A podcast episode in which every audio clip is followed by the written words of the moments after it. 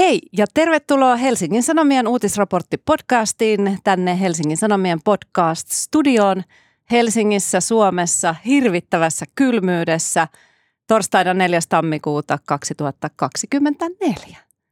Minä olen Salla Vuorikoski, tutkivan ryhmän tuottaja ja tällainen Tuomas Peltomäen halpa kopio tällä viikolla, koska Tuomas on niin kiireinen, että, että nyt me pärjäillään ilman häntä – ja mukana täällä samaisessa studiossa ovat politiikan velhot ja tietäjät. Heitä on kaksi kappaletta.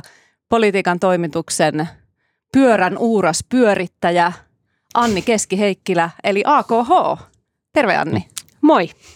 Ja Annin vieressä politiikkaa työkseen ruotiva ja tällä hetkellä ymmärtääkseni presidentinvaalien erikoistoimittaja Marko Junkkari. Moi. Olenko? Mulle on kerrottu, että sä oot on erikoistoimittaja. En mä kyllä mistään musta kirjoitakaan, mutta niin. emme kyllä, musta erikoistoimittaja titteli on niin kamala, että luovutaanko sitä nyt ihan tällä puheella. Onko sulla joskus tarjottu erikoistoimittajuutta? No ei, onneksi. Onko, onko joskus tarjottu titteliä erikoinen toimittaja? joskus muuten somessa kysytään, että mikä se on se eri, erikoistoimittaja, niin niin mä olen sanonut sillä tavalla, että se on usein sellainen toimittaja, joka on aika ansioitunut ja pitkän uran tehnyt – ja sitten saattanut esimerkiksi olla pomotehtävissä ja sitten ikään kuin tulee toimittajatehtäviin, niin sitten hän saa se erikoistoimittajatitteli. Mutta se vanha vitsi on se, että niin kuin mitä eroa niin kuin taloustoimittajalla ja toimittajalla, niin se on sama kuin on talousnakkeja ja tavallisia nakkeja. no niin. Taloussuklaa. Niin. niin. Mutta vuosi on alkanut hyvissä merkeissä, eikö niin? Vai onko? No ihan, ihan ok. Ihan ok. Ok. Hyvä. Tänä, tämän viikon podcastissa peru, keskustellaan presidentinvaaleista. Ovatko Stub ja Haavisto jo karanneet? Kolkutteleeko joku siellä, siellä äh, kintereillä? Miksi SDP ja Jutta Urpilainen kyntää? Pitäisikö presidentti olla syntyperäinen äh, suomalainen jatkossakin vaiko ei? Keskustelemme siitä. Sen lisäksi olemme saaneet kirjeen menneisyydestä vuodelta 2024. Siellä on terveisiä toimittajille. Keskustelemme. Eikö 1924? Mitä mä sanoin? 2024. Nyt Salla hyvä on. Skarppaa. 2024 on nyt. Niin on. Musta Tuh- muuten uuden vuoden jälkeen tosi vaikea aina muistaa sitä uutta, että mikä se uusi vuosi on. Mm. Onks, se on, en tiedä, onko mulla tämmöistä ongelmaa. Joo, joo, joo. Ja vähän hätkähtää, kun, kun, kun sä sanoit tuossa alussa, että 24. Oho. Niin, kyllä se vaatii opiskelua. Kyllä siis kirja on vuodelta – 1924, eli kirje sadan vuoden takaa ja siinä on meille, meille terveisiä. Keskustellaan siitä. Sen lisäksi ää, keskustelemme pakkasista, koska siitähän ihmiset keskustelevat näinä päivinä, eikö niin? Mm. Kylmä. Täällä studiossa me, studiossa me tar- tarkenemme. Ja näiden jälkeen vielä hyviä keskustelun aiheita pitkien epämukavien hiljaisuuksien varalle.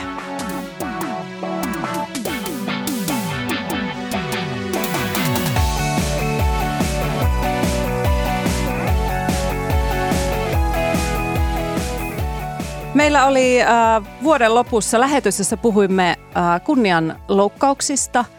Paitsi ei saa sanoa lähetys. Ai, Podcast.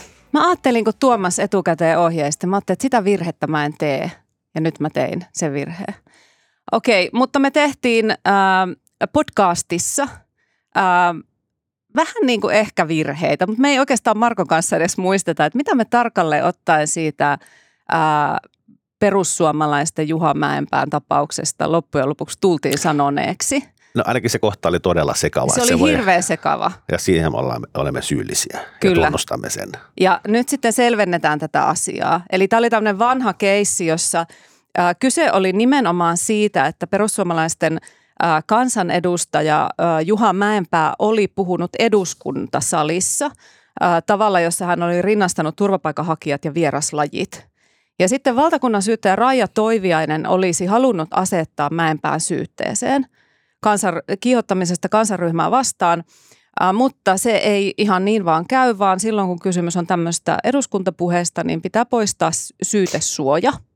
Ja kesäkuussa 2020 tästä äänestettiin ja syytesuojan poistamisen kannalla oli 121 kansanedustajaa, vastaan äänesti 54 kansanedustajaa, poissa oli 24 kansanedustajaa ja jotenkin tästä matematiikasta tuli se lopputulema, että, että sitä syytesuojaa ei poistettu. Näin. Joo. Sanoiko sä äsken, että syytesuojan poistamisen kannalla oli 120? Joo, mutta siinä tarvii, tarvitse, nyt, nyt me ollaan taas, Taas ensi taas uppoamassa.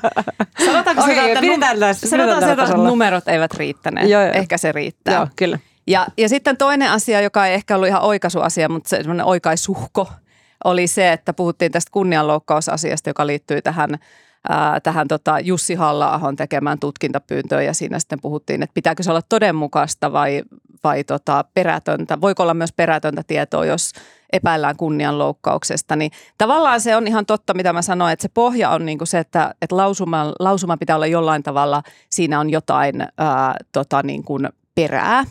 Ää, mutta siis on sella, sellainen tilanne, että puhutaan tällaista niin kuin arvo, arvoasetelmista tai arvostelulausumista, eli siis käytännössä siis mielipiteistä. Mä en tiedä minkä takia, minkä takia niin kuin oikeusjärjestelmä ei pysty puhumaan mielipiteistä, mutta he puhuu tällaista arvostelulausumista.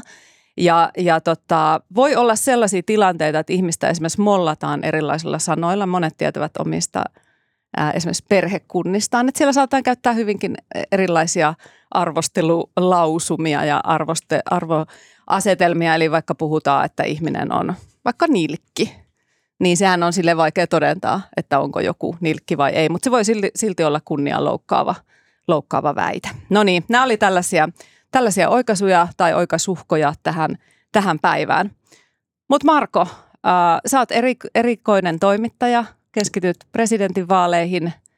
Äh, miltä näyttää tällä hetkellä tilanne? Onko Haavisto ja Stubb jo karanneet? Niin, mä oon erikoinen toimittaja ja mulla on siis annettu tehtävässä, mun pitäisi kirjoittaa kaksi kertaa viikossa kolumni pressavaaleista. no oot sä sitten pressavaalitoimittaja. Ja Joo. Mä oon nyt kirjoittanut niitä joulukuun alusta kaksi kertaa viikossa ja ei tässä nyt kauheasti sinänsä tapahdu. Että kyllä mun rupeaa aiheet ole ihan lopussa. Niin nyt sä kirjoitit, kirjoitit ehdokkaiden välisestä lämpötilaerosta, että onko tämä niinku mennyt siihen? Nyt, la, nyt on ihan laarin pohjat jo näkyvissä ja kaavitaan. mitä, mitä on. Mutta no, sä et ehdottanut, että sä voisit lähteä Fuenkin roolaan niin kuin seuraamaan Stubbin matkaa sinne. Olisi ollut muuten kiva lähteä. Mä olisin ehdottanut, jos se olisi Musta mä, mä tykkään tästä pakkasesta. Niin. Joo. No siis, tota, mitä mä, niin kuin mä siinä keskiviikon kolumnissa mä kirjoitinkin, että se, se e- esimerkiksi mikä aina unohtuu, että esimerkiksi se vuoden 2012 vaalit, jolloin oli tämä Pekka Haavisto-ilmiö ja hän tota, kipusi toiselle kierrokselle, että miten nopeasti se tavallaan se, ne kannatukset muuttu silloin. Siis Sauli Niinistö oli ehdoton ennakkosuosikki silloin 2012. Hänen, se oli yli 50 prosenttia hänen niin kuin kannatuksensa joskus vielä joulukuussa. Ja nämä, siinä vaiheessa myös tammikuun alussa 12, eli kolme viikkoa ennen vaaleja, niin, niin tota, Pekka Haavisto, Timo Soini ja tota, Paavo Väyrynen oli tasoissa 10 prosentissa. Ja Niinistö oli jotain 50 jonka jälkeen se Niinistö tuli tosi rajusti alas niissä viimeisissä kyselyissä. Ja sitten se Haavisto, Haaviston kannatus lähti nousemaan ja Haavisto sai sitten vaaleissa 18 prosenttia, vai 18, pilkku jotain. Että siinäkin tapahtui semmoinen niin kuin, no, melkein 10 prosenttiyksikön siirtymä. Että periaatteessa vielä voi tapahtua vaikka mitä. Ja sitten se niin kuin, ehkä se on niin kuin, musta ei ole niin kuin mitään merkkejä mistään ilmiöstä. Niin kuin, ei ole kannatus, Jussi halla kannatus on noussut, mutta niin kuin, en mä nyt vielä puhuisi mistään Jussi halla ilmiöstä. Mä oikein mikä se ilmiö edes on, mutta joskus syntyy semmoinen itse, itseä ruokkiva kierre, missä ehdokkaan kannatus saattaa nostaa hyvinkin nopeasti. No, mutta entä, entä nähtiinkö syksyllä niin kuin Alexander Stubb-ilmiö? Siis se, sehän oli niin kuin ainoa semmoinen kiinnostava muutos, mitä tässä on niin kuin tapahtunut oikeastaan Joo, syksystä eteenpäin. Että Eikö se ollut vähän sen- ilmiö? Niin, Koska siis musta ei ollut mitään hirveän suuria odotuksia sen Stubbin ää, suhteen. Ja sitten yhtäkkiä kun hän tuli kisaan, niin sitten hän nousi raketilla. Vai oliko se susta ihan odotettu? niin ja sen sillä TikTok-videoita jaetaan niin kuin jonkun verran ja Niin. siitä on tullut semmoinen Joo, ehkä- niin kuin ehkä se voi- puheenaihe siitä Joo, Stubbista. ehkä se oli ilmiö. Ja itse asiassa, jos muistellaan vielä sitä syksyä, niin se Stubbin, niin kun, silloin kun hän ilmoittautui kisaan tai piti sen ensimmäisen infonsa, missä hän sanoi vastaavansa myöntävästi puheenjohtaja Orpon pyyntöön, niin sehän oli niin kuin, sehän oli jotenkin, se oli tosi onnistunut se info. Ja silloin niin kuin etukäteen oli pantu varmaan lista asioita, mitä Stubbin pitää siellä infossa tehdä, olla muun muassa nöyrä. Ja hän oli jotenkin korostettu nöyrä ja myös vanhoja virheitään ja oli semmoinen sovitteleva ja kehu kilpakumppaneita. Että se oli niin kuin, hän sai niin kuin tosi hyvän alun. Sitten se kannatus lähtikin tosi nopeasti nousuun ja tuli jotenkin semmoinen kumminkin Stubbihan väistyi tavallaan puolue ensinnäkin lemppasi hänet pois puheenjohtajan paikalta ja hänen pääministerikautensakin jäi vaan siihen pikkupätkään, että niin kuin tavallaan kaikki nämä hänen vanhat virheensä tai mokansa jotenkin onnistuttiin niin kuin painamaan sivuun tosi taitavasti. Ja sitten se nousi ja mun ymmärtääkseni kokoomuksessakin oltiin vähän niin kuin itsekin, tai myös siellä oltiin hämmästyneitä, miten nopeasti se nousi. Ja tota, olen ymmärtänyt, että kokoomusten, kokoomuslaisten kampanjaimista laskelmissa, niin tämä Stubbin nousu olisi alkanut vasta, niin kuin toivoit, alkanut vasta joulukuussa. Se alkoi vähän ehkä etuajassa. Ja tämä Niin, johtaa... onko kokoomuslaisetkin sille hämmästynyt, että nyt ne kaikki sortsijutut ja epämääräiset numeropuheet eduskunnassa ja kaikki ne paineet, mitä se, hänellä oli silloin pääministerinä ja kaikki se, että, että se ei nyt niin kuin, sitä ei tavallaan tuodakaan niin paljon Sitä enää ei- pintaan. No sitä tuodaan, mutta se jotenkin se, mä luulen, että se alku, se ilmoittautuminen ja se alku vaikutti siihen, että siinä niin kuin, että ja Stubbihan sai musta tosi paljon myönteistä julkisuutta myös siellä, että kaikki änkyrätoimittajatkin oli jotenkin silleen, Haluatko nimetä? no minä. jotenkin se suhtauduttiin aika myönteisesti. Stubbi, Stubbi ei saanut musta kauheasti. Siinä ei niin kuin heti alkuun lähdetty kaivelemaan näitä vanhoja sortseja ja muita prosenttilaskuvirheitä jostain syystä. Mutta tota, kiinnostavaa tässä on itse asiassa se, että niin kun, jos eduskuntavaaleissa puhuttiin taktisesta äänestämisestä ja sitten oli kauhea debatti ja siitä, miten Sanna Marin onnistui tavallaan imemään demareille ääniä sekä vihreältä että vasemmistoliitolta tavallaan ääniä, jotka toivoo, että persut ei kasva liian isoksi. Ja, mutta tavallaan pressavaaleissa tämä niin taktinen äänestäminen on ollut aina. Sehän on ollut niin, kuin, on henkilövaali ja tässä niin kuin, ihmiset, musta, niin, niin pitkään kuin mä muistan, niin ihmiset on varsinkin ekalla kierroksella äänestänyt niin kuin jotain vastaan tai ne on niin kuin Mm. pyr- pyrkinyt joku Paavo Väyrynen, joka herättää suuria tunteita, niin moni ihminen on varmastikin, vai, hänen äänestyskäyttäytymiseensä on vaikuttanut sieltä, hän on koettanut estää Paavo Väyrysen nousua johonkin mm. tai päinvastoin. Ja näitä niin kuin, musta pressavaalien ensimmäinen kierros on semmoinen niin kuin aina ollut tämmöisen niin kuin taktisen äänestämisen niin kuin semmoinen kruunu. Ja se saattaa johtaa siihen, että niin kuin, tota, kun ihminen äänestää, niin sehän yleensä toivoo, että sillä äänellä olisi merkitystä. Ja koska näistä kaikista ehdokkaista sitten kaksi pääsee toiselle kierrokselle, niin, niin sitten siinä niin kuin hyvinkin helposti, että jos ihminen tulee siihen tulokseen, että hänen ykkösvaihtoehdollaan ei ole mahiksia toiselle kierrokselle, niin sitten hän saattaa vain hyvin vaihtaa ehdokastaan. Ja tämä, tässä on nyt kuitenkin aika monta ehdokasta, joiden mahdollisuudet toiselle kierrokselle on aika pienet. Että jos nämä ihmiset rupeaa nyt suuressa määrin sitten siirtymään, Mm. Siirtymään sen ehkä oman ykkösehdokkaansa takaa Mm. mm. sitten semmoisen ehdokkaan taakse, jolla ne uskoo, että on mahdollisuuksia toiselle kierrokselle. Niin tässä Mm. mm. saattaa tapahtua vielä isoja Mulla oli siirtymiä. tällainen tota, taktisen äänestämisen veikkaus, että mitä voisi tapahtua.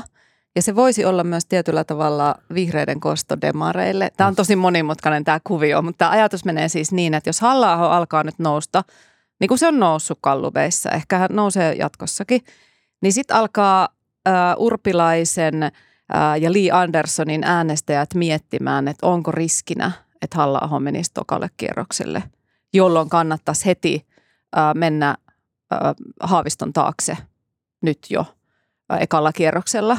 Ja tämä olisi sen takia kosto, vihreiden kosto demareille, koska demarit teki sen källin silloin äh, eduskuntavaalien yhteydessä, että ne alkoi puhua tästä taktisesta äänestämisestä, jolla ne keräsi sitten sieltä punaviherpäädyn muilta äänet. Niin, Mutta tai ei- tavallaan toihan on, niin. tapahtunut, toi on tavallaan tapahtunut jo. Että Onko? nämä niin kuin, jos Urpilaisen Niin. kannatus oli viimeisimmässä HS, HS-pressakyselyssä oli 5 ja SDPn puoluekannatus on 20, vähän yli 20. Mm, Siinä on, niin kuin, mm.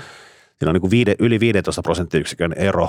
SD, SDP-kannatus on yli 15 prosenttiyksikköä Mm. mm. korkeampi kuin Urpilaisen kannatus. Ja vielä tässä viimeisimmässä kyselyssä se taustadatasta näkyy, että Urpilainen laski pari prosenttiyksikköä, niin se siirtymä oli nimenomaan, että demarikannattajat oli siirtynyt Haaviston taakse.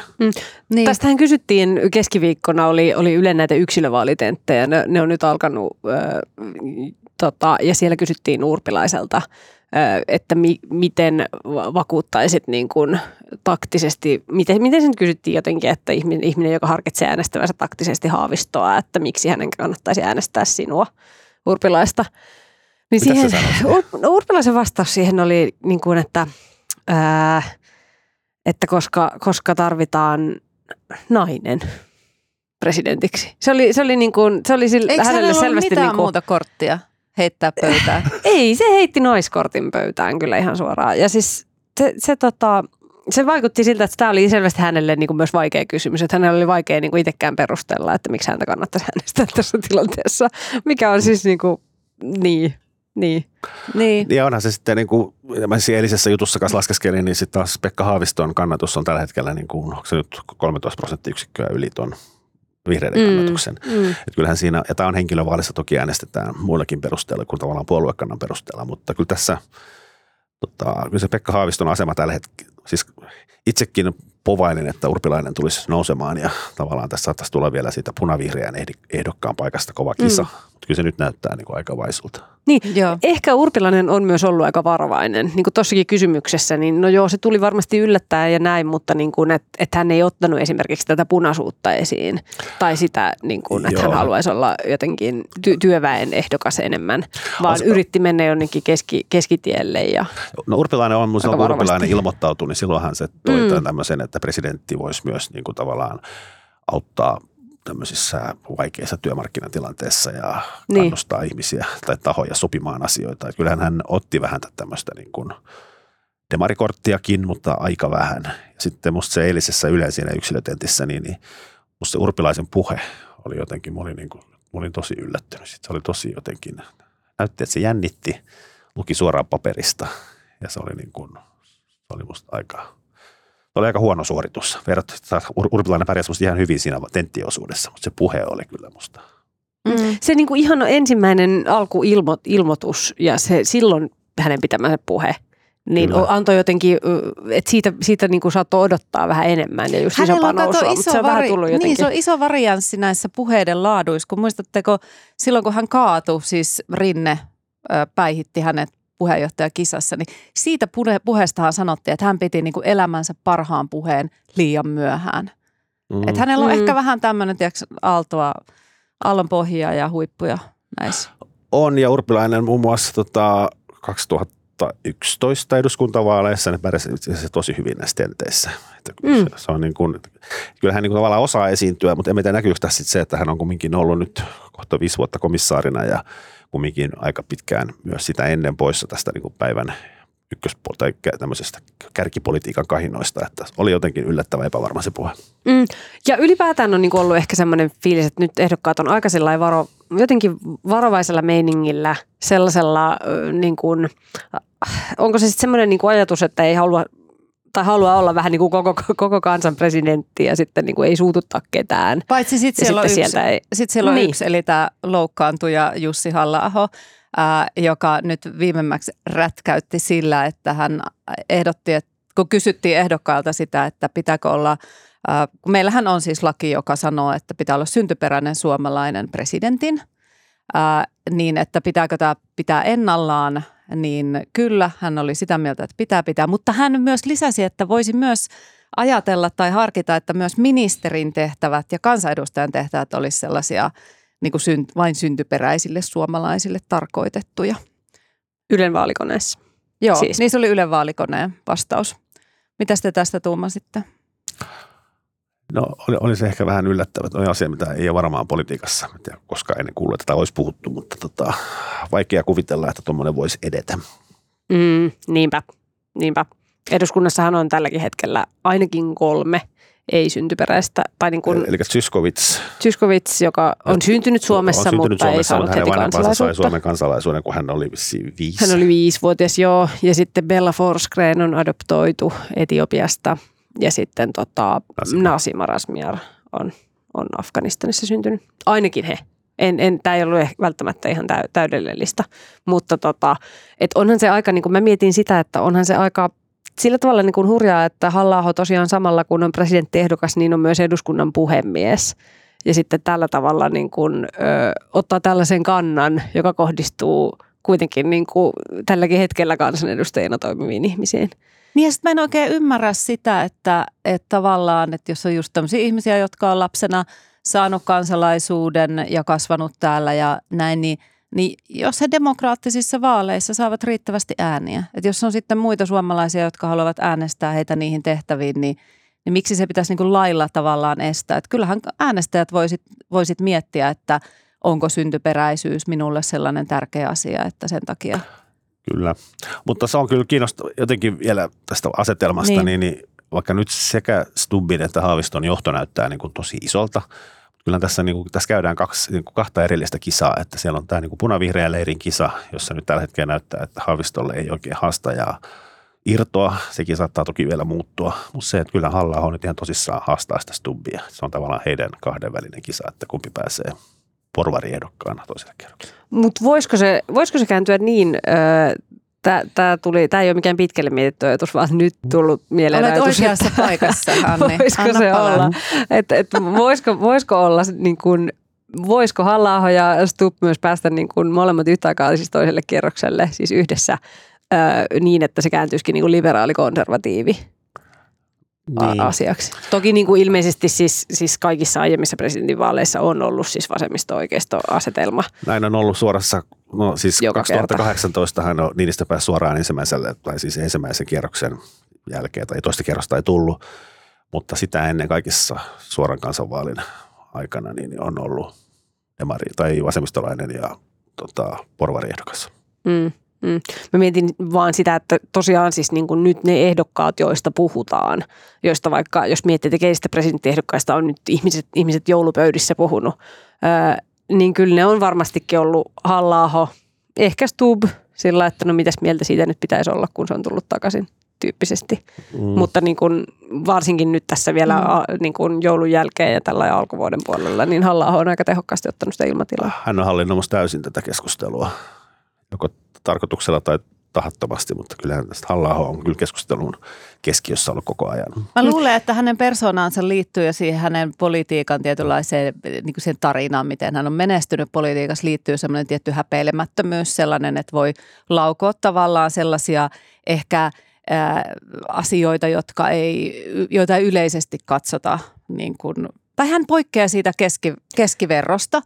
Ja sitten musta tuntuu, että hän ei myöskään, hän ei ehkä kuitenkaan niin paljon usko siihen valituksi tulemiseensa, että hän varmaan ajattelee, että ei hänellä ole tässä hirveästi menetettävää, että hän voi olla ikään kuin oma itsensä ja heittää erilaisia avauksia. Ja sitten se on vähän niin kuin mekin, kun eilen puhuttiin, että minkälaisia aiheita tänään voitaisiin käsitellä, niin sitten, että no nythän tästä syntyperäisyysasiasta – mistä nyt jo vähän puhuttiinkin, että sehän on nyt esillä, niin sitten tavallaan huomaa vaan, että tosi monet asiat, niin kuin tämä kunnianloukkauskeissi ja nämä niin kuin liittyy halla Ja sitten tavallaan se, että on ihmiset mitä mieltä tahansa niistä asioista, niin se, että sä oot keskusteluissa koko ajan se nimi, joka pyörii, pyörii siinä pöydällä, niin se hyödyttää sua joka tapauksessa. Niin ja siis se, sehän voi siis lähteä myös tosiaan, niin kuin sanoit, niin myös ihan siitä, että hän aidosti on se, joka niistä erottuu mielipiteiltään mm. näistä ehdokkaista niin kuin kaikista selvimmin, joka on kaikista eniten eri mieltä muiden kanssa niin kuin mm. tietyistä asioista.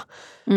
Mutta sitten senkin voisi kyllä myös sanoa, että siis esimerkiksi tämä Ylen vaalikoneen nosto, niin sehän oli hänen niin kuin heittonsa sinne vaalikoneen ö, vastausosioon, eikä mikään tämmöinen avaus, jolla, niin suunniteltu nyt. avaus, jolla Joo. hän olisi niin kuin tullut nyt esiin. Niin ja se vaalikone öö, on täytetty joskus milloin onkaan niin. Ja nyt siitä sitten vaan niin kuin poimitaan uutisia. Se vaan huomattiin nyt. Se on ihan totta, mutta vielä, vielä jos tämmöisen kysymyksen heittäisin tähän, että – että kun Markokin sanoi, että voihan asioita vielä tapahtua ja voi tulla tämmöisiä ilmiöitä, joista ei nyt ole merkkejä, niin mitä semmoista ikään kuin positiivista ehdokas sitten lopulta voisi tehdä, jolla hän itse voisi luoda ilmiötä?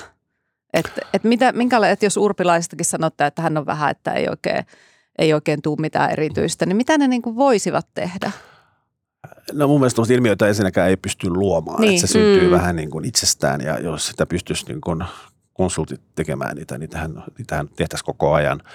Se on niin kuin, ja mun mielestä Urpilaisen yksi ongelma on vielä se, että niin kuin, niin kuin taas viittaa edisen kolumniin, mutta siinä siterasin tota, Mikko Majanderia, historiatutkija, joka sanoi, että kyllähän se on niin kuin perusvaatimus, että, niin kuin, että omien pitää kannattaa sitä ehdokasta ennen kuin se pystyy niin kuin tavallaan haalimaan ääniä niin kuin puoluerajojen yli. Ja kyllä se urpilaisen ongelma on se, että demarit on – aika, aika vankasta tällä hetkellä Haaviston takana. Urpilaisen pitäisi saada ensin ne demarit palaamaan ja sen jälkeen tavallaan saada se semmoinen noste. Ja sitten kun syntyy noste, niin sitten muut äänestäjät ehkä rupeaa katsomaan, että tuossa on niin kuin, tai voittajavankkurit ajatus, että tuossa on niin kuin ehdokas, jonka kannatus nousee ja on kiva, kiva lähteä ehkä kannattamaan, siirtyä kannattamaan häntä ja sitten se tulee mm. itse itseään rokkiva kierre. Niin, Mutta se niin pitää saada vaan alkuun jostain. Niin se on vähän niin kuin nyt on se tosi nuori dartsin heittäjä se, mikä sen nimi oli. Mutta se ei voittanut. No kun mä en siis katsonut sitä eilen loppuun, mutta mä huomasin, että kun meilläkin himassa katsottiin dartsia yhtäkkiä ja meillä ei siis katsota dartsia, niin sitten tulee just se voittajan vankkuri, että kun joku on kiinnostava ja nousukiidossa, no. niin sitten kipitetään, että okei nyt me ollaankin sellaisia ihmisiä, jotka katsoo dartsia. että, Haluatko leimautua ihmiseksi, joka katsoo dartsia? En mä, mä, en, mä en ole ihan varma vielä, mutta tota, ai hän hävisi, okei, no sitten sit ehkä ennen.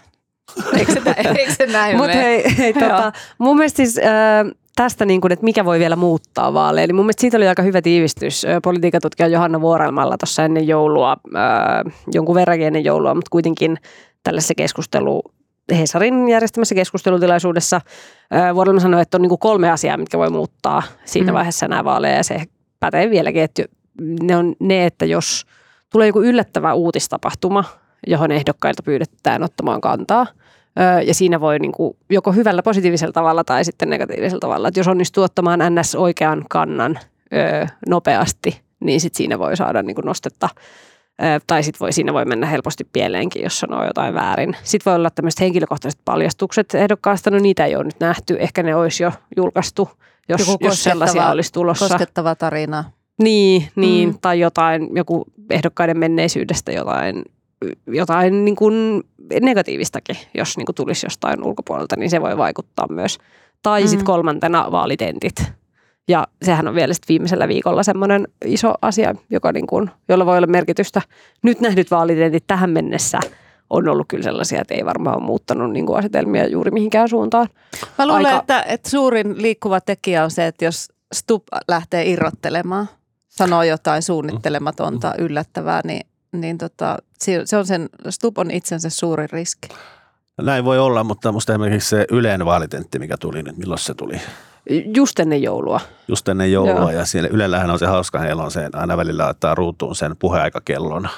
Ja tota, mun mielestä siinä oli, se oli itse asiassa tosi kiinnostavaa. Mun halla puhuu ylivoimaisesti eniten. Mm. Ja siis mun mielestä aikaisemmissa, kun halla oli perussuomalaisten puheenjohtaja, niin, niin hän ikinä ei pyytänyt puheenvuoroja. Hän mm. itse asiassa niin kuin aina yksi vähiten puhuvista. Nyt hän puhuu eniten. Ja sitten itse asiassa Stub, joka niin kuin, yleensä on aikamoinen hölösuu, niin, niin se ei ollut mitenkään niin kuin, että se oli siellä niin kuin keskipaikkeella. Ja se oli mm. jossain vaiheessa, se oli sellainen niin yli toisiksi vähiten puhunut ehdokas, että hän musta, ja Stubista jollain tavalla näkee, mikä on ehkä vähän jopa yllättävää, että hän varmistelee. Mä en tiedä, mm. onko se mm. niin kuin, tai en tiedä, onko se yllättävää, koska ehkä se on niin kuin vääjäämätöntä, se, joka on kyselyiden ykkösenä, niin, niin se rupeaa sitten pelaamaan vähän varman päälle. Se on, niin, uudelleen, siis, no, uudelleen se, on, sit, se on mm. myöskin riski se, että jos pelaa liikaa varman päälle, niin, niin se ei välttämättä niin. näytä hyvältä. No siis Tuppin kohdalta on niin kuin ymmärtää, mutta, mutta niin kuin, mun mielestä näyttää, tai nä, näyttääkö siltä, että niin kuin Pekka Haavistolla on myös vähän tämä sama, niin kuin, että hän, hän varmistelee, mutta kannattaisiko hänen asemassaan varmistella tällä no, hetkellä? Mun, mun mielestä Haavistokampanjassa tapahtui joku, siis tota, nehän pani sen kampanjan enemmän tai vähemmän niin kuin uusiksi, mm. kun, kun ne oli aloittanut tavallaan sillä, että pelattiin jos toista kierrosta ja sitten kun tota, Stub pyyhälskin ohi ja tota, kaikki ei näyttänytkään enää niin varmalta, niin on tässä joskus marraskuun tienoilla mun mielestä sitä Haaviston niin kuin kampanjastrategiaa. Ja on otti jo, uudet kuvat, otti uudet, uudet kampanjakuvat, kuvat, jossa on iloisempi ilme. Kyllä. Oikeasti. Ja, ne, ja, ja sitten tavallaan Haavisto niin kuin tavallaan aloitti siinä vaiheessa alusta ja sitten niin kuin sitten musta näyttää, että toi musta halla on, mä en tiedä onko se niin kuin suunniteltua vai ei, mutta ainakin mulle jäi se fiilis, että vielä joulukuussa ja näissä ensimmäisissä tenteissä, niin se halla oli niin kuin musta jotenkin tosi maltillinen ja semmoinen korostetun kohtelias ja eikä paljon niin kuin nälvinyt muille ehdokkaille ja oli semmoinen, niin kuin, semmoinen yksi ehdokas muiden joukossa, mikä erityisesti erottunut. Ja musta tuntuu, että musta halla näyttää nyt jotenkin ottaneen paljon semmoisen aggressiivisemman tai aktiivisemman otteen. Mm. Mm, voi olla. Pitäisi ne ehdokkaiden taustajoukkojen, pitäisi laittaa ehdokkaille semmoinen, tiedätkö, mistä tulee pieni sähköisku. Semmoinen, mikä ei näy, mutta sille tuntuu, että jos, jos tota, alat esimerkiksi heittelee liian lepposasti jotain juttuja, niin Stubbilla heti särähtäisi. Ja sitten jos halla alkaa, nä, nyt nälvit liikaa, niin sitten kanssa Eikö tämä olisi hyvä? Ette innostu selvästikään. Mutta hei, mennäänkö menneisyyteen? No mennään. Mennään. Otetaan, äh, otetaan, mennään aikakapseliin ja painetaan nappia, valitaan se 100V, eli 100 vuotta taaksepäin. Ja, ja tota, pysähdytään, pysähdytään äh, kohdalle, jossa lukee nyt sitten äkkiä kaivan... Äh, yleistajuinen, langaton kaksoispiste yleistajuinen radiolehti. Marko Junkkari, kerro, mistä tässä on kysymys, mihin me laskeuduimme kapselillamme? Joo, tämä oli hauska. Tästä ensinnäkin täytyy, mä täällä kaivan nopeasti, tota, ää, Olli Taskilahti, opettaja Vantaalta, lähetti, tota, lähetti meille postia ja hän oli kaivannut, hän oli löytänyt tuolta tota, kansalliskirjaston arkistosta tota, Santeri Alkion, joka on suuri Santeri Alkio, Alkio-tuntija tai ainakin esitän sellaista, niin Santeri Alkio, joka on siis keskustan tämmöinen ideologinen mm. oppi ja entinen tota, toimittaja ja muuta, niin Santeri Alkio on vuonna 2000, 1924 kirjoittanut tämmöisen artikkelin, jonka nimi on Tervehdys vuoden 2024 sanomalehtimieelle. Eli hän lähettää terveisiä vuodesta 1924 100 vuotta eteenpäin. Ja vähän niin kuin meille. Meille. Mm. Niin, eikö se ole siistiä? Se oli tosi siistiä lukea sitä ja niin kuin semmoinen viesti menneisyydestä suoraan jotenkin itselle. Kyllä, ja tämä oli niin kuin, no niin kuin tuossa äsken ennen lähetystä puhuimme keskenään salana, että onpas tämä sekava teksti. Ja kieltämättä tämä, kieltämättä tämä vähän on, vaikka kyseessä onkin Santeri Alkio, jota, joka tota, ei ole sekavien tekstien ihminen yleensä, mutta tämä kieltämättä on vähän. no, tämä, on, tämä on sellainen, kun sille on sanottu, että Santeri, hei, että me tarvitaan kolumni tuohon meidän... Tämä on, pu, tämä on puhe. Onko se puhe? Mä luulen, että tässä lopussahan sanotaan, että lopussa oli... sanotaan, että tämä on niin kuin – Tämä on tuolla, tota, otas nyt täytyy vähän kaivaa eteenpäin. Kevät julka, eikö he, joo. Tämä ei mene yhtään nyt jouhevasti. Tämä on... Meidän pitää ottaa se Taskilahti tänne tämä on, tota, tämä, on va, tämä on Santeri Alkion Vaasan Sanomalehtimies-liiton – ei kun tämä on siis... Kevät julkaisu. Kevät onkin, okei, ei tämä tilaisuus. Tämä onkin Nuijamies-lehdestä lainattu tähän johonkin radiolehteen. niin, eli se oli kirjoitus. Tämä Onkohan niillä 1924 vuoden sanomalehtimieillä ollut niin hommat paremmin järjestyksessä? Ehkä. jo, joo, ja sitten tämä, tämä teksti alkaa, jos mä vain ihan lyhyesti referoin, tämä alkaa, tota, vuosi on siis 2024 ja 1924 ja Suomessakin on just alkanut. Yleisradio on perustettu ja Suomessa on alkanut radiolähetykset. Varmaankin Yle täytti sata vuotta ihan vähän aikaa sitten. Mm. Ja tämä on niin kuin, tässä jutussa Santeri Alkio ensimmäisen kerran kuulee radion. Radiosta jotain. Hän menee ystävänsä, hän menee naapurinsa, kutsuu hänet luokse ja naapuri on rakentanut radiovastaanottimen ja sitten ne kello kymmenen illalla tapaa siellä ja siellä on jotain muitakin muutakin väkeä kutsuttuna ja sitten se semmoinen epämääräinen laatikko, joka on pöydältä, niin pöydällä, niin sitten tämä isäntä rupeaa sitä vääntelemään ja kuuluu sihinää ja särinää ja muuta. Ja lopulta sieltä tulee tota, opera. Sieltä tulee joku lähetys Englannista, opera-esitys ja Santeri Alkio menee ihan sekaisin. Hän on aivan tuohduksissa, että ihan kuin konsertissa istuisi. ja sen jälkeen hän sitten tota, sitten tota, päivittelee sitä, että aikamoista tämä radio ja kummallinen ilmiö ja tähän, tota, muuttaa maailmassa kaiken. Ja sitten sen jälkeen hän ryhtyy sitten pohtimaan, että tota, lähettelemään terveisiä meille, meille tulevaisuuden toimittajille.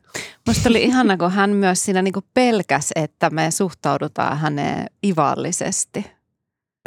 Niin, niin ja turhaan, sanoi, turhaan että... pelkäs, koska emmehän me suhtaudu. Ei tietenkään Ei. suhtauduta. Hän jotenkin sille, että te varmaan nauratte minulle ja niin, meidän tietämättömyydelle. Ja... Ei, niin. ei, ei missään nimessä. Mutta jotenkin musta tämä niin kuin, jotenkin tämä hänen niin semmoinen lapsenomainen into tästä radiosta on jotenkin tosi liikuttavaa. Mm, mm. Ja se, joo. Miten sä niin kuin summaisit, kun tämä tosiaan on vähän tämmöinen monipolvinen tämä teksti ja tämä on vähän suorastaan taiteellinen. Tämä on vähän taiteellinen, niin, tuota, Miten se, niin kuin, mikä se hänen päällimmäinen viestinsä meille on tähän aikaan? Että älkää pilkatko. Santeri Alkiota. No, mutta eikö se sanonut, että se saatte pilkata, mutta sitten me jotenkin niin se taisi olla, hän jostain pilven reunalta sitten siis mun voi mielestä tämä on niinku- hyvittää sen. Mutta tämä on niinku tulevaisuuden uskoa luo ja hänellä on tämmöinen myös niinku tietynlainen teknologia usko tässä, tai siis Kyllä. että ratkaisuja löytyy asioihin, että jos otan suoraan sitaatin täältä loppupuolelta. Monet suuret henkielämän avaruuksien aistimattoman suuruuden salaisuuksia paljastavat tieteelliset keksinnöt tulevat kuitenkin jo suuresti helpottamaan teidän pyrkimyksiänne suuriin ratkaisuihin, aivan samoin kuin maanviljelys, kemia ja teollisuustekniikka tulevat lopulta auttamaan meitä ratkaisemaan leipä, puku ja asuntokysymyksiä. Meillä ehkä on vielä tässä vuodessa 2024 näitä leipä, puku ja asuntokysymyksiä, mutta onhan Santeri Alkio tietysti ollut oikeassa, että paljon on jo ratkottu. Niin ja ehkä, ehkä huomattavasti vähemmän näitä kysymyksiä kuin 20-luvulla, siis 1920-luvulla. Niin. Kyllä. Niin kuin, ja, että... Joo, ja sitten lopussa hän laittaa näin, että siis paljon terveisiä. Mutta nyt varsinainen kysymys kuuluu, että jos te kirjoittaisitte tällaisen kirjelmän ehkä yhtä taiteellisen tekstin vuoden 2124 sanomalehti miehille, joita kutsutaan ehkä jollakin termillä silloin, niin mitä, mitä te heille kirjoittaisitte? Niin jos tämä menisi tälleen Santeri Alkio hengessä, niin sittenhän tässä pitäisi ensin niin kuin kolme neljäsosaa tästä tekstistä niin kuin vauhkota jostain tekoälystä. Mm, ja sanoa, Tuomas voi kirjoittaa. Tuomas voisi kirjoittaa sen osuuden, että niin kuin, että kaikki muuttuu ja mikään ei ole kuin ensin ja meillä on, ennen ja meillä on tämä tekoäly ja sillä voi kirjoittaa vaikka niin kuin runon tai mitä vaan. Ja sitten sen jälkeen sanoa, että tota, että kyllä mä tiedän, että siellä 2124 pilkkaatte tätä meidän alkeellista tekoälyä ja näin, niin. mutta ehkä se voi sanoa sitten, niin kuin, että, että ähäkutti, että, että robotit on vallannut maailman ja teille ja te olette siellä, kaikki toimittajat on työttömiä ja niin kuin, että heippa niin. vaan, että paljon paremmin oli 2024. Niin. Sulla ei ole niin tulevaisuuden uskoa. Ei Sä et laittaisi sinne, että teillä on varmaan asiat paljon paremmin. Pelottaako Marko sua, että tekoäly vie sun työt? Kyllä mä luulen, ja mä luulen, että tekoäly ei olisi yhtä, yhtä tuskainen sitä, että pitää kirjoittaa kaksi presidenttikolumnia viikossa. Että sillä olisi jo kaikki valmiina. Sillä olisi jo 20 julkaistu. Niin, kyllä. Niin. Kyllä muukin varmaan kohta jo 20 julkaistu. Mitä sä Anni niin. muuten luulet, kun sä pyörität tota, tota politiikan päivää aika paljon tuolla noita uutisia tulee ja menee, niin miltä osin tekoäly voisi tulevaisuudessa korvata sun duuni? Älä ahdistu. En mä tiedä. Kyllä mä vähän ahdistun siitä, joo, joo. Mä vähän ahdistun siitä ja siis, siis mä niin tiedän, että nyt jo pitäisi tehdä kaikkea. Siis sen tekoälyn pitäisi varmastikin, mun pitäisi käyttää sitä niin kuin joihinkin hyviin asioihin, mitä sitä pystyy käyttämään. Mutta mä en siis osaa tai jaksa tai niin kuin jotenkin ei kiinnosta yrittääkään. Tuoma, Tuomas on yhden viikon pois täältä, niin tämä on tekoäly. Musta Anni on niin kuin silloin aikoinaan, aikoinaan, silloin kun tuli höyrykoneet, niin silloin Englannissa tehtaissa oli näitä jotain bandiitteja, jotka rikko niitä höyrykoneita. Anni on samanlainen. Niin ja sitten näyttää, siis... vielä, näyttää vielä viattomalta, mutta sitten yön, yön pimeydessä hän yrittää siis... sabotoida tekoälyä. Ei vaan siis se voisi ihan varmasti tehdä vaikka mitä mun puolesta Ei, mun työtehtäviä. ne oli. niin, se voisi tehdä tosi monia asioita varmaan mun puolesta, jos mä vaan osaisin pyytää sitä tekemään luulen, niin tiettyjä sano... asioita, mutta mä, mä en niinku tiedä, mitä ne on. Mä luulen, että Sanoma Corporation on jo, on jo niinku kehitellyt kaikkea ja ne tulee sulle sitten. Niin, niinpä. Sitten, että mä oon itse ajatellut sillä tavalla, että jos on semmoisia toimittajan töitä, jotka tekoäly voi korvata. Siis silleen, että se laatu, laatutaso on tavallaan sama ja tehokkuus tietenkin suurempi. Niin sitten mä ajattelen, että se on ehkä ihan hyvä, mm. koska sitten aina on semmoisia töitä, joita tekoäly ei, paitsi ehkä vuonna 2124, niin kuin pysty tekemään. Et ehkä se onkin parempi, että et, et meidän, meidän niin kuin aivoresurssit ja pienet näppärät sormemme niin kuin tekisivät jotain semmoisia hommia, mitä kone ei voi tehdä. Kyllä. Mä, niin? mä luulen, että uutisraporttiakin täällä huoneessa keskustelee kolme robottia sitten vuonna 2024. Mä pelkään, mä pelkään, että entä jos mä en olekaan, niin kuin, entä, jos musta, entä jos mä en olekaan fiksumpi kuin tekoäly, että se pystyykin tehdä täysin kaiken, mitä mä teen ikinä. Niin, mä en pysty siis, päihittämään sitä. Mutta eikö tämä nyt ole jo mahdollista, että kun meidän äänethän, nythän joku kuulijahan voi siellä tallentaa meidän ääntä ja, ja sitten tehdä semmoisen jonkun niin kuin jonkun tota video, jossa olevinaan niin kuin minä puhun mm. jotain, niin kyllähän varmaan meidän joku näppärä kuulija voi tehdä jo uutisraporttipodcastin silleen semmoisen tekoälytyyppisen. Kyllä. Niin pyytää ChatGPTtä kirjoittamaan ne niin kuin repliikit ja sitten laittaa sellaisen AI niin kuin äänen muntimen lukemaan ne. kuvitelkaa Tuomas Peltomäki, kun se kuuntelee tämä meidän keskustelua. Repii hiuksia, repii hiuksia päästä. Oletteko te nähnyt niitä, missä Sauli Niinistö laitetaan laulamaan Joo. kaikkea? Mit, mitäs, en naura niille koskaan. mitäs, näin- mitäs terveisiä sä Salla lähettäisit sille sadan vuoden päähän kollegoille? No, mm, ehkä mä lähettäisin semmoisia, toivottavasti niin kuin ammattikuntanne, a- kun- kuntamme on yhä olemassa ja maapallo on sellaisessa kuosissa, että siellä voidaan tehdä myös semmoista asiaa kuin journalismi. Mutta ei toi, toi olisi tietysti, tietysti vähän ankea. Ehkä mä laittaisin vaan semmoisia lämpimiä niin kuin uuden vuoden terveisiä. Toivottavasti kaikki on hyvin ja Se Lai, lähettäisin jotain lämpimäisiä, laittaisin mukaan. Mä, mä, mä, ainakin, mä, mä en ainakaan keskitty sillä teknologiaan, vaan niin kuin mieluummin mä ihmettelen myös, että miksi Santeri Alkio ei ole puhunut enemmän kaikesta niin kuin tällaisesta maailmanrauhasta. Ja silloinkin hän jo siinä niin kuin tekstissä jotenkin sanoi, että tässä valmistaudutaan toiseen maailmansotaan. Niin, niin sit se ei kuitenkaan siinä tekstissä keskittynyt siihen ollenkaan. Että et enemmän sellaista, niin kuin, että et, et ih- ihmiset jotenkin olisi niin kuin kivempiä toisilleen ja sellaista niin kuin, maailma olisi parempi paikka Joo, elää mun- Mä, oon täällä kertonut tässä lähetyksessä mun mielestä ennenkin, että mä kerron nyt taas, että mihin, mistä tämä minun ja Santeri Alkion läheinen suhde johtuu. Tota, aikoinaan kun kollegamme Unto Hämäläinen jäi eläkkeelle, niin hän laittoi viestin, että hänellä on työpisteessään jotain kirjoja, että nopein saa tulla hakemaan. Ja mä menin ja siellä oli, kaikki muut oli mennyt, mutta siellä oli Santeri Alkion päiväkirjat, kolme osaa, paksut niteet. Ja mä otin sitten ne.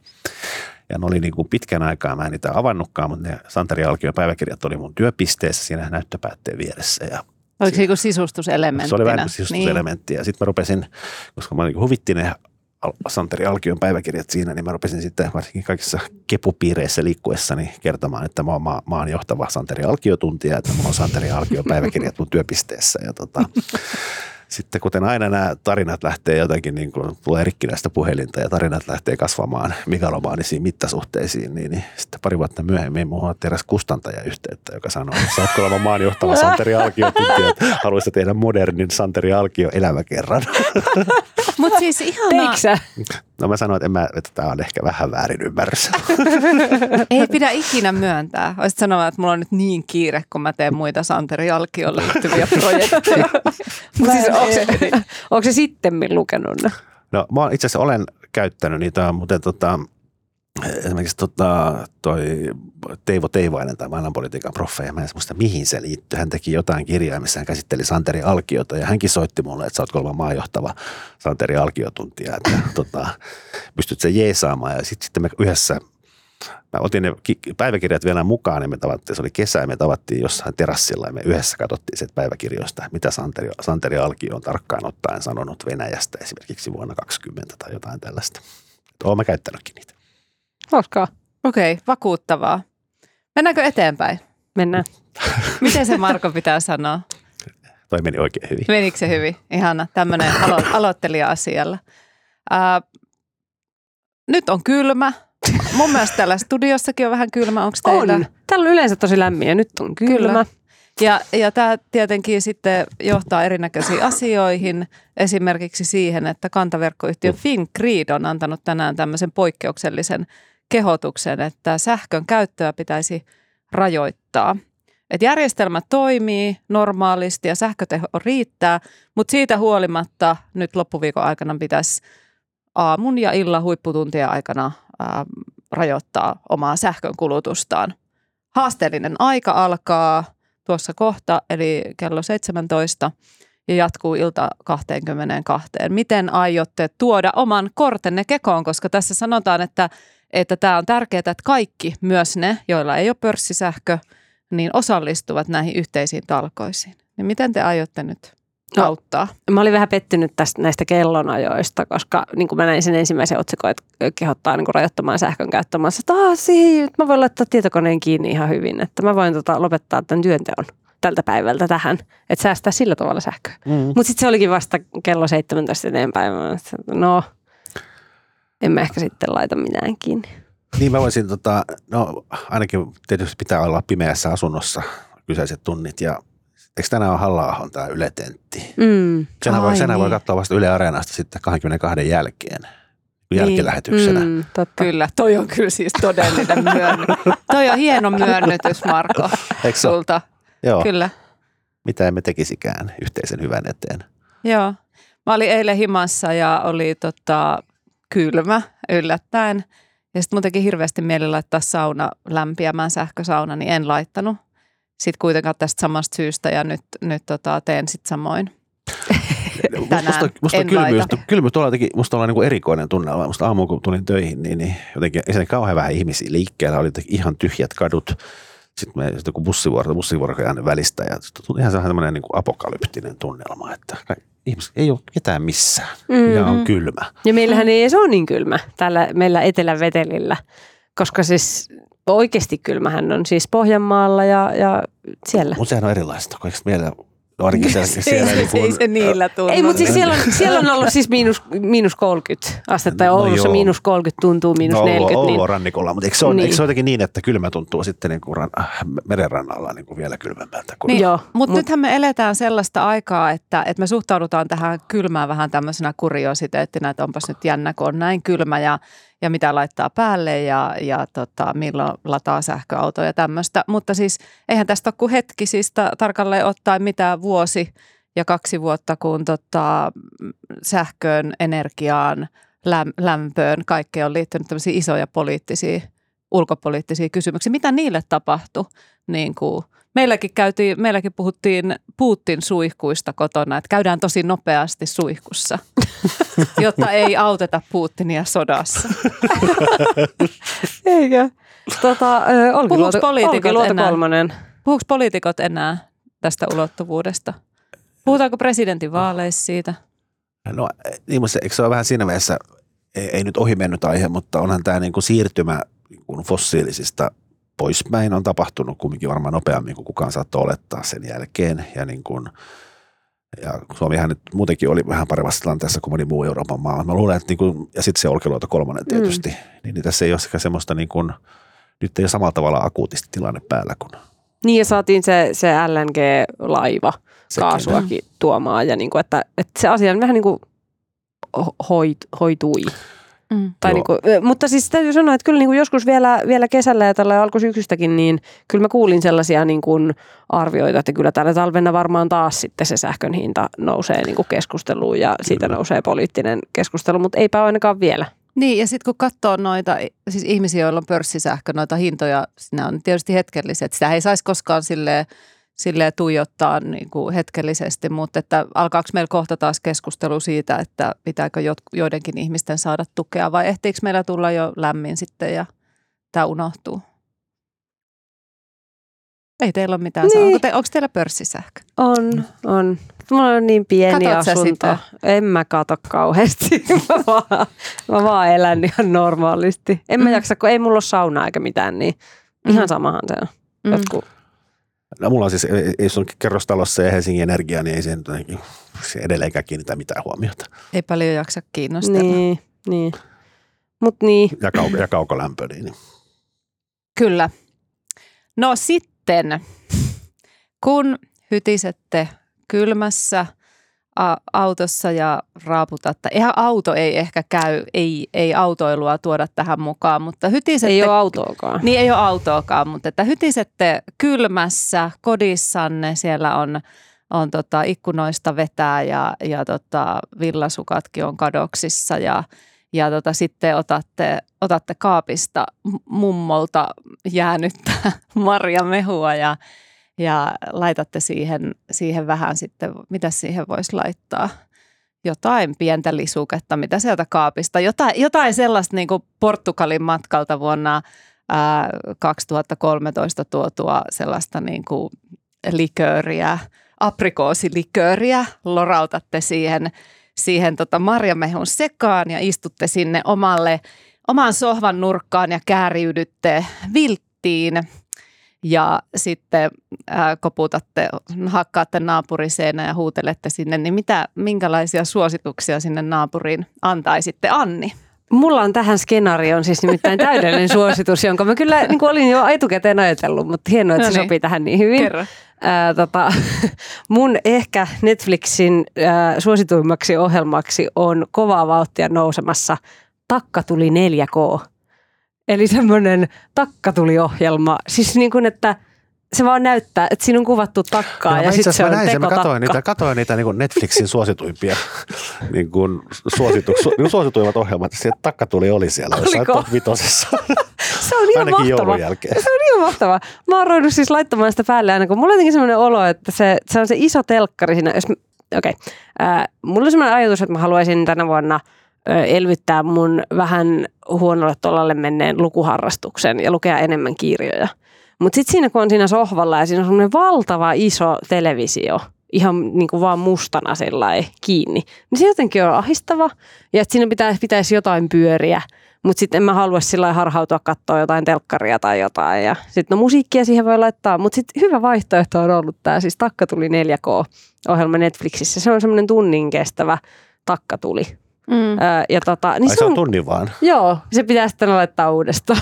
Mieti, kun, jo, mieti, kun jollekin Santeri Alkiolle olisi sanottu 1924, että sitten sadan vuoden kuluttua maailma on mennyt tosi paljon eteenpäin, että meillä on semmoisia tuossa takan vieressä semmoisia TV-ruutuja, joista voi katsoa takkatulta. Niin, ja siis mä laitoin sen tietty aluksi vitsillä päälle, mutta nyt mä oon ruvennut laittaa sitä vitsillä päälle jo niin monta kertaa, että se ei ole enää vitsi. Mutta sehän ei kuin mikä lämmin, oikeesti- sehän ei lämmitä. Niin, mutta jotenkin se ajatus, kun se siinä loimottaa, niin kyllä se vähän sillä lailla- Mutta tänään sun täytyy 17-22 Niin. pitää sitä kiinni, Pitää- koska yhteiset talkoot. olla polttamatta takkaa tänään, mm. tänä iltana. Joo, mutta se Eli on sun, ollut. su, sun suositus on siis tänään. Takka tuli 4K. Takka tuli, joo. kello 22 jälkeen vasta. Toinen on semmoinen, toinen on semmoinen koivuklapi 4K, että siinä on räiskyvät koivuklapit, mutta mun mielestä se on parempi se OG, se originaali takka tuli. Ihana, että siinä on myös tämmöistä varianssia. Joo. Saako se sitten juhannuskoko varmaan saa sitten. Niin, varmaan, joo. Joo. No Marko, mitä sä sinne naapuriin huutelet? Tota, mä voisin kehua, mä olen ennenkin aina, mulla on ollut tämä fiksaatio, joka oli taas vähän tauolla, mutta nyt taas jatkuu. Mä tykkään lukea tämmöisiä niin kuin lakimiesdekkareita. Okei. Okay. Ja niitä on niin kuin, aina, aina tota, vaikeuksia löytää niitä ja nyt mä, tämä itse asiassa tää ei ole lakimiesdekkari, mutta tämä löytyi siinä etsinnän lomassa.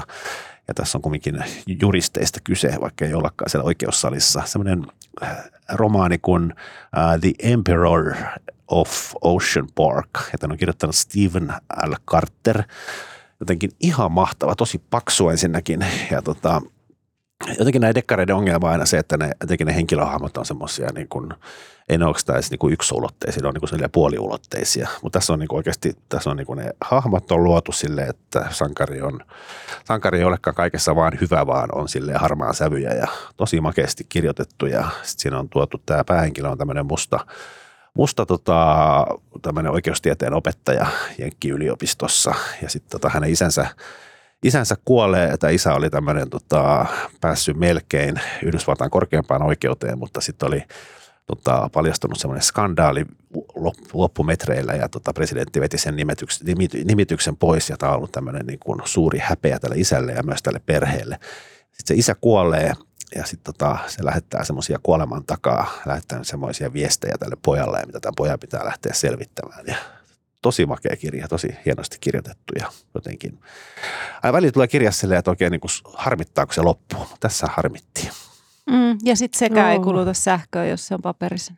Paitsi mä luen kyllä sähköisenä. Oh. No sitten kello kymmenen jälkeen illalla. Niin. Mulla on tällainen kaksiosainen tämä suositus. Nythän siis alkoi toi Lux Helsinki. Mm. Ää, ja tota, siellä on varmasti paljon kaikenlaista. Siis mä en tiedä, miten ihmiset nyt lähtee liikkeelle, kun on niin, kun on, niin kuin on se kerrottu tässä podissa, niin siis nyt on tosi kylmä. Mutta, tota, mutta on paljon, paljon hyviä teoksia varmasti esillä. Tuolla Galleria Halmetojassa on ystäväni, ää, piirustusmestari Vappu Rossin näyttely, jossa ei siis piirustuksia, vaan semmoisia valoteoksia, niin Mä voisin vaikka sitä suositella. Eilen oli avajaiset, on, on niin hienoja, hienoja teoksia. Mutta sitten mä suosittelisin sitä, että kannattaa, kannattaa välillä lukea sitä, mitä meistä kirjoitetaan maailmalla. Siis miten, niin kuin, miltä me näyttäydymme kansainvälisessä mediassa. Luitteko, kun NRK, ä, norjalainen yleisradioyhtiö, teki Sanna Marinista jutun? Kaikkihan sen on lukenut. Kaikkihan sen on Juu. lukenut. Tai, tai, tai referaatit siitä. Niin, mä luin Niin. suomalaisten medioiden jutut siitä. Mutta siis ka- mä ta- mun suositus onkin se, että kannattaa lukea niitä alkuperäisiä juttuja, koska sitten kun ulkopuolelta... Mutta sehän on norjaksi. Mä itse asiassa osaan Norjaa. Osaatko? Että mä voisin itse asiassa oikeasti lukea Oliko sulla sen. joku salainen Norja Mä oon ollut siellä vaihdossa. Ah, okei. Okay. No sano jotain norjaksi. Hei hei!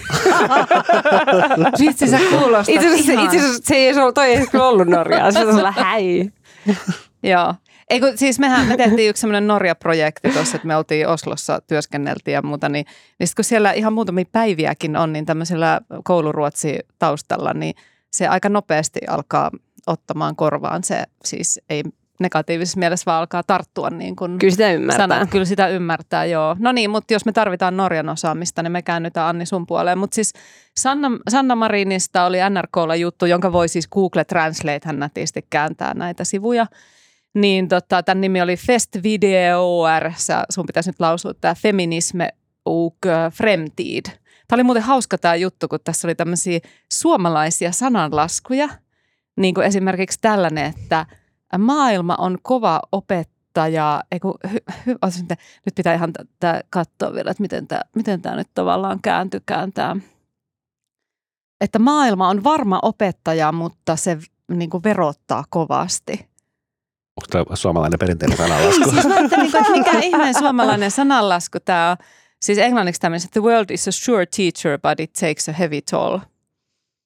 Laittakaa kuulijat jotain tietoa, että miss, mikä tämä on. Täällä oli joku toinenkin, toinenkin suomalainen sananlasku. No se ei ollut mun pointti, mutta, tota, mutta tämmö, tämmöistäkin on. Niin tässä siis Sanna Marin puhuu ää, näkemyksistään nyt ja sitten tietysti siitä yhdestä asiasta, joka oli sitten se, mistä te olette lukenut kaikki ne referaatit, että, että hän siis sanoo tässä, että ää, niillä bilevideoilla, että hän näytti liian nuorelta ja liian seksikkäältä. Tämä sillä tavalla jonkin verran mun mielestä ihmisiä, joitain ihmisiä ärsytti tämä lausunto. Mutta, tota, mutta kun ulkopuolelta ihmiset kirjoittaa meidän maan asioista, niin niitä yksinkertaistetaan niitä asioita sen verran, että, että, että on niin kuin tavallaan kiinnostavaa lukea ja siinä voi avautua ihan suomalaisillekin jotain näkemyksiä. Mua ehkä vähän harmitti se, että tai ehkä Anni voi sanoa, jos sä oot lukenut kaikki nämä referaatit, mitä on tehty, mutta että, että tässä oli musta aika kiinnostava, kiinnostava lausunto niin kuin Venäjän uhasta. Huomasitteko te, miten suorapuheisesti Sanna Marin tässä sanoi? Häneltä siis kysyttiin, että onko vaarana, että Venäjä hyökkää, onko se todellinen vaara, että Venäjä hyökkää Suomeen, niin Sanna Marin sanoi, että kyllä se on todellinen, todellinen vaara. Ja sitten hän puhuu myös tästä, että miten Ukraina on tällainen niin kuin ensimmäinen askel paljon isommassa taistelussa, joka käydään autoritaaristen maiden ja demokratioiden välillä. Hän käy tämmöistä musta niin kuin ihan kiinnostavaa keskustelua, mutta miksi me, miksi me referoidaan niitä bilejuttuja? Anni, En, en mä johtava tiedä. päivän politiikan toimittaja, kerro. En, en mä tiedä. Mä en ollut töissä silloin jouluna. En mä Niin. tiedä. No entäs erikoinen toimittaja? Miksi, miksi me niin paljon kirjoitetaan Sanna Marinista? Sitten saa hyvät klikit. Niin. Niin. Mutta lukekaa esimerkiksi NRK on toi juttu, tämä on musta aika kiinnostava. Okei, siinä kaikki tältä erää. Kiitos Anni Keski-Heikkilä. Kiitos. Kiitos erikoinen toimittaja Marko Junkkari. Kiitos. Minun nimeni on Salla Vuorikoski ja äänen ja kuvan ja kaiken muun mahtavan meille tällä, tällä viikolla tekee Janne Elkki. Kiitos. Lähettäkää palautetta, että uutisraportti kuullaan ensi viikolla.